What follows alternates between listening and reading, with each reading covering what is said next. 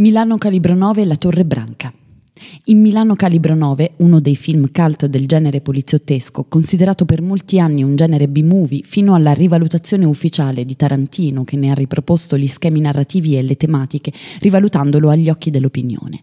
In questo film c'è il regolamento di conti all'interno di una banda di criminali italo-americani che agisce a Milano. Imperniato su Ugo Piazza, Moschin, che, fatti tre anni di carcere, è sospettato dai suoi compari di aver intascato trecentomila dollari. L'apertura del film è sulla Torre Branca di Parco Sempione, simbolo di una città in piena espansione, ripresa in tutta la sua altezza da una carrellata che la inquadra dall'alto in basso. Rivalutata negli ultimi anni, è un punto di osservazione eccezionale sul rinnovato skyline di Milano.